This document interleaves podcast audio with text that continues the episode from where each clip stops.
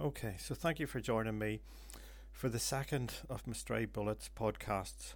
While the first was a form of introduction and reasoning, uh, with this podcast, I hope to begin proper.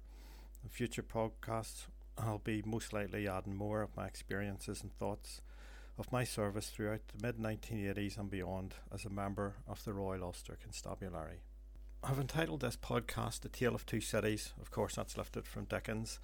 Um, and basically, what I'd like to concentrate on is the representation of Troubles era Belfast in fiction. In light of the title, um, of course, Tale of Two Cities, um, uh, why I picked that was in the context of Belfast, and especially in the context of trouble, uh, the era of the Troubles, is that Belfast sort of emanated with a time of decaying optimism, which was confronted by emergent pessimism. Of course, the two radical opposites. Um, I'll just briefly, I'll just read, uh, of course, the, the famous introductory paragraph from Dickens, um, which may illuminate it a bit further.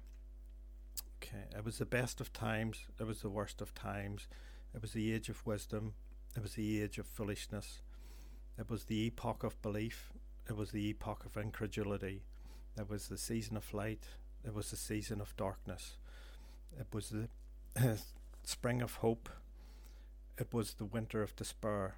We had everything before us, we had nothing before us. We were all going direct to heaven, we were all going direct the other way. Okay, and I think as I've sort of uh, said there, that there was no denying that during the Troubles, light certainly struggled against the over encroaching shadows of acrid smoke and casual murder that slowly crept its way throughout our lives or, or the lives of those who lived through the Troubles. Um, I was actually going to use Dickens' opening paragraph, uh, sort of in my novel, uh, just on the pages prior to the beginning of the actual narrative proper. Uh, and it's it's a paragraph that has sort of threaded through um, my novel, as it were, because I really felt it represented the lives of some of the characters in terms of say the redemptive or destructive elements of the natures that they sort of find themselves uh, with. Uh, okay.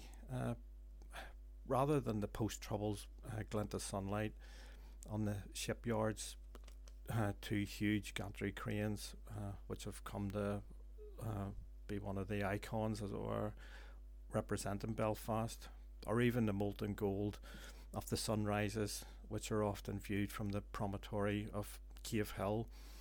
The Belfast is depicted in Troubles era almost assumes the garb of a timeless, otherworldly place of endless grey streets cutting through one another at right angles, veiled um, below curtains of endless rain, and of course the industrial smog and smoke that pumped and climbed from the chimneys.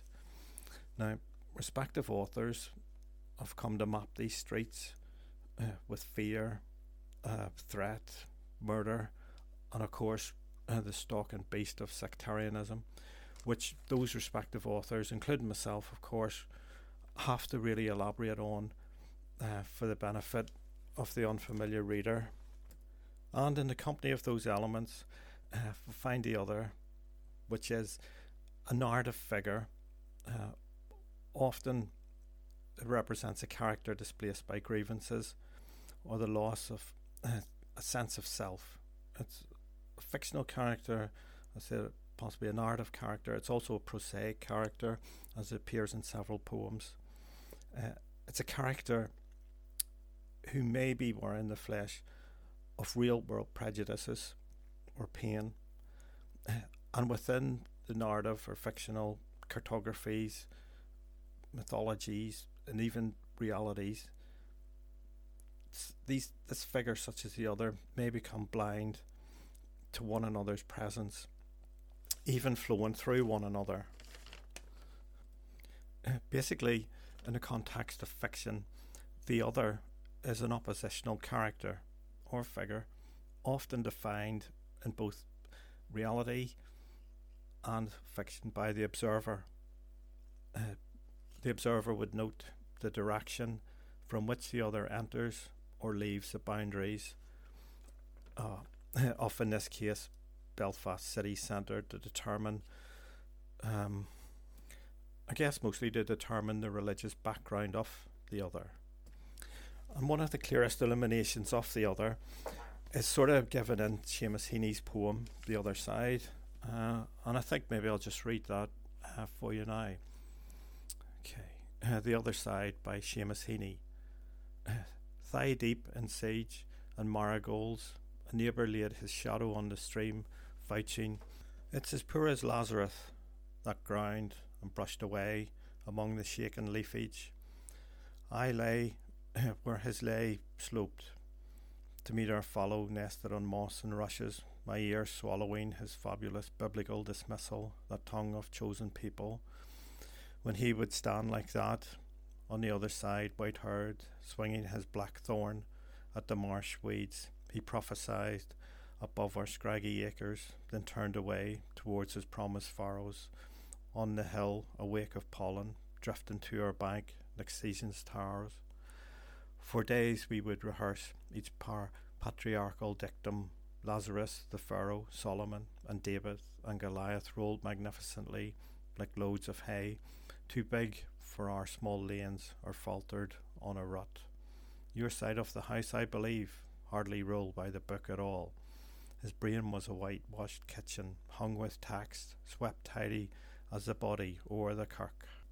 Then sometimes when the rosary was dragging mournfully or in the kitchen, we would hear his step round the gable, though not until after the litany would not would the knock come to the door, and the casual whistle strike up on the doorstep. A right looking night, he might say. I was dandering by, and says I, I might as well call. But now I stand behind him in the dark yard, in the moan of prayers. He puts a hand in a pocket, or tops a little tune with the blackthorns shyly, as if he were party to love making or a stranger's weeping. Should I slip away, I wonder, or go up and touch his shoulder and talk about the weather, or the price of grass seed? Uh, for me, Heaney captures that paradoxical facet of the Northern Ireland troubles, and beyond even, even to today, that we are the other frozen in our stance, afraid or hesitant to cross that unspoken boundary between us, which we have let better minds draw onto our own. And of course, through this dystopian any place, the other moves through a landscape mapped by interfaces which often scar uh, with the writing of toxic dialogues, which may take the form of flags, coloured curbstones, murals on gable ends, even the route of parades or protests. Such totemic devices serve to illustrate the expanse of one tribe's social influence at the expense of another's. So, to begin with, I guess I'd like to look uh, towards my novel. Um, when I first came to the setting for my novel, I knew it would be Belfast, obviously. Uh, but as I had altered an aspect of organised religion, I, I came to ask myself if I would therefore have to alter the city itself.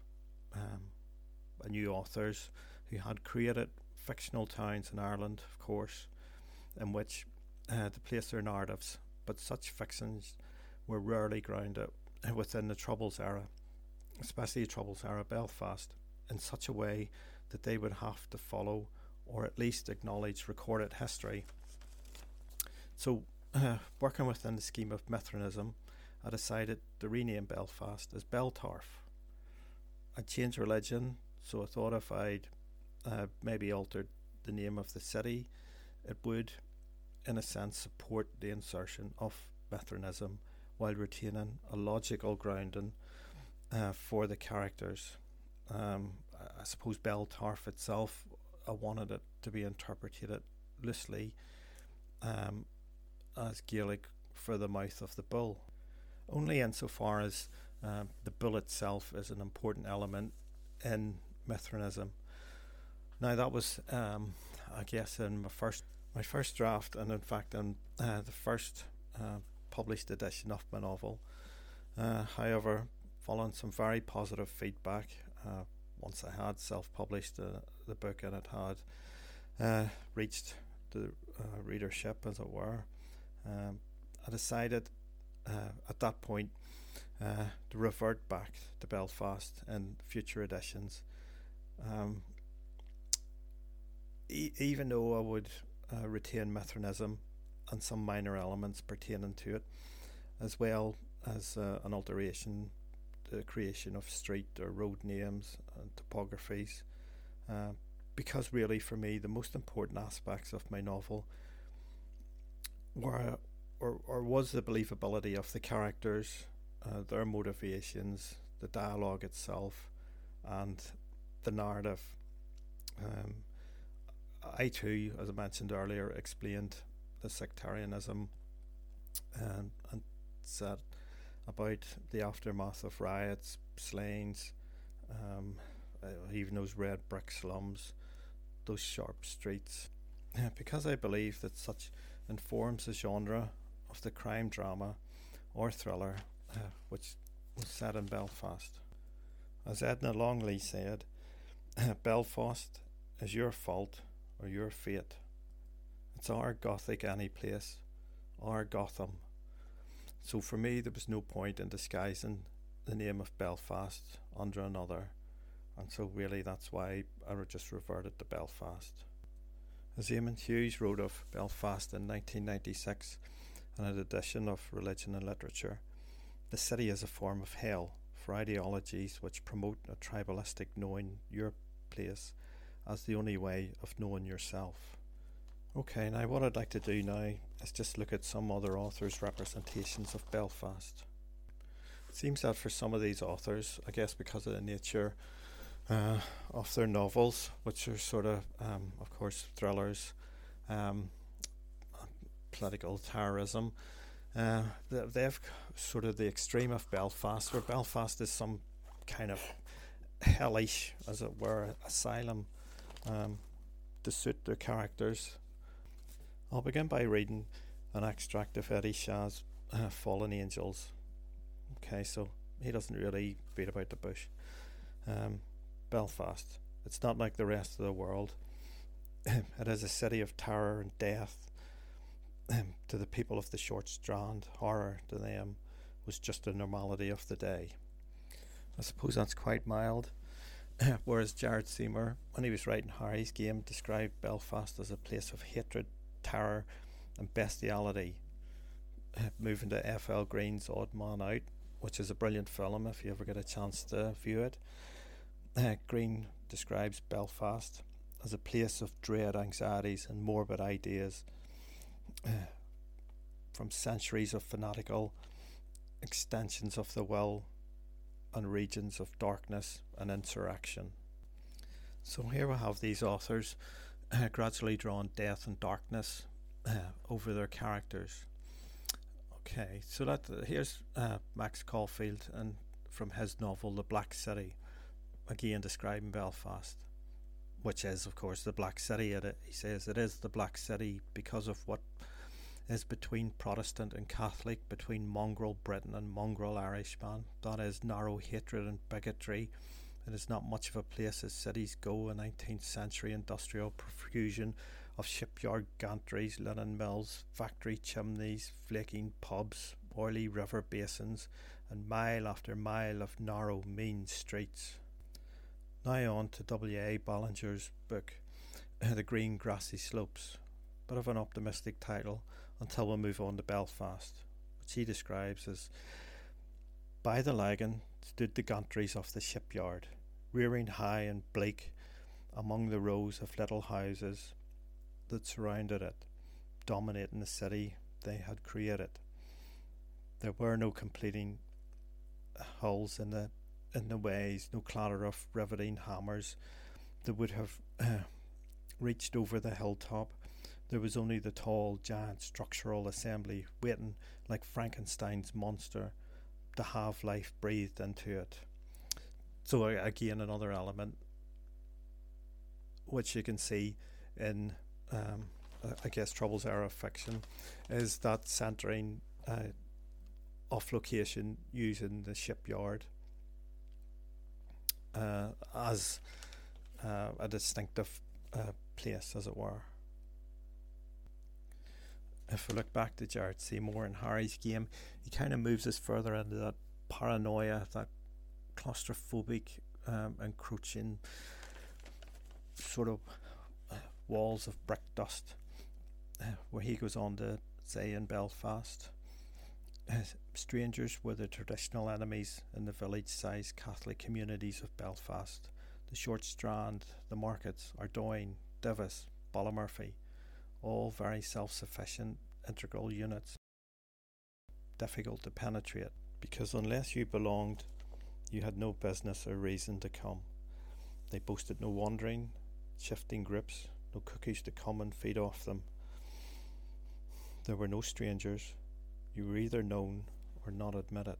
So that was from Harry's game, and I guess it was more a case of Seymour drawing up kind of the uh, cartography and those sort of tribal boundaries and whatnot, where his operative could and couldn't move through. I guess the city needs to serve the narrative rather than the narrative serving the true sense of the city.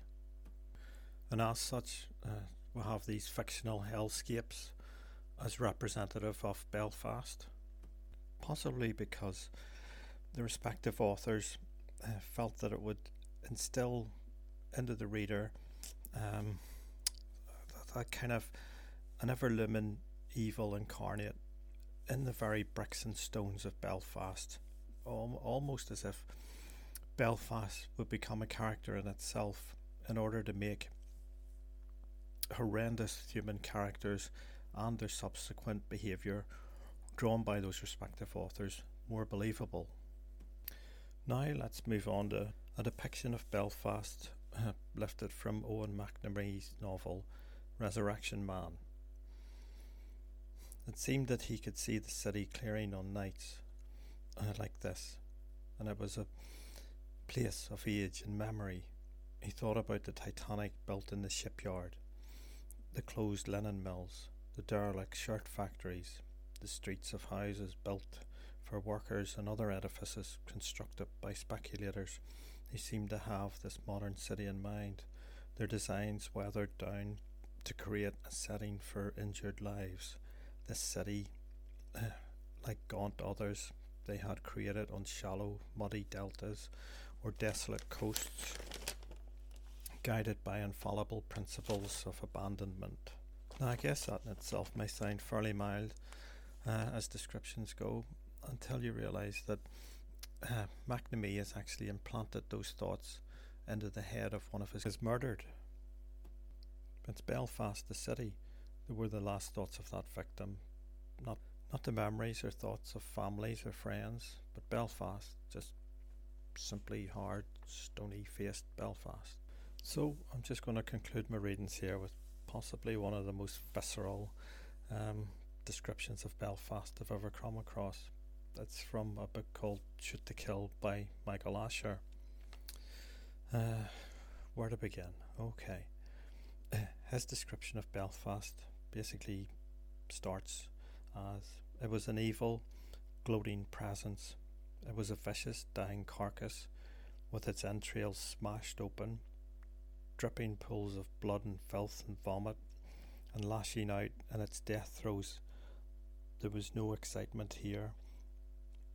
There was no adventure. This was an evil place, the embodiment of evil, like the disturbed ant hill turned on itself. A stink hung over the city, a smell of death and dying places, of the drip of the damp, sodden rags of civilization, of animal pens in a vast market, of an enormous concentration camp guarded with barbed wire, searchlights, towers, machine guns, guards with batons, and barbed windows. Well, I think that's quite as visceral as descriptions of Belfast goes. Certainly one I've heard in a long time. I can say that the author appears here anyway to hold the existence of Belfast. Certainly at the time his story set in, uh, as a kind of structural abomination a diseased and demonic, demonic artifact of colonialism. And just on reflection, uh, the Belfast featured in this podcast uh, share a commonality of atmosphere. Their authors have attempted, I suppose, to allow their dark and brooding dystopias of Belfast to dull the light and place the other, that aspect again, that figurative aspect, and a feeling of unease and paranoia ever just over the shoulder of their protagonist. Okay, so uh, I guess this was how authors saw, and in some cases still see Belfast. And can that be said to be the case today? I'm not really sure. Well, I suppose if you're writing a thriller, especially one steeped in, say, crime noir, um, then you need to create a climate, a, a dystopia of threatening streets and unfriendly faces. And that can apply to any city or town, n- not just Belfast. Um, have we contributed to this image of our city through our own division, mistrust, and bitterness? Certainly. And just how can we learn uh, not to ever maybe carry those grievances with us, even to pass them on to our future generations if we can't recognise them ourselves? Well, I'll leave that with you. But in the next podcast, I'll be continuing on this discussion about Belfast, but um, from my own point of view and my own observations while I was in the Royal Ulster Constabulary. I, I guess observations concerning sectarianism.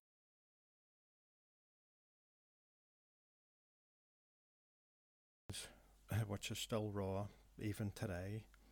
So I'll just conclude now. Thank you for joining me. Um, it's not as long as the introductory one.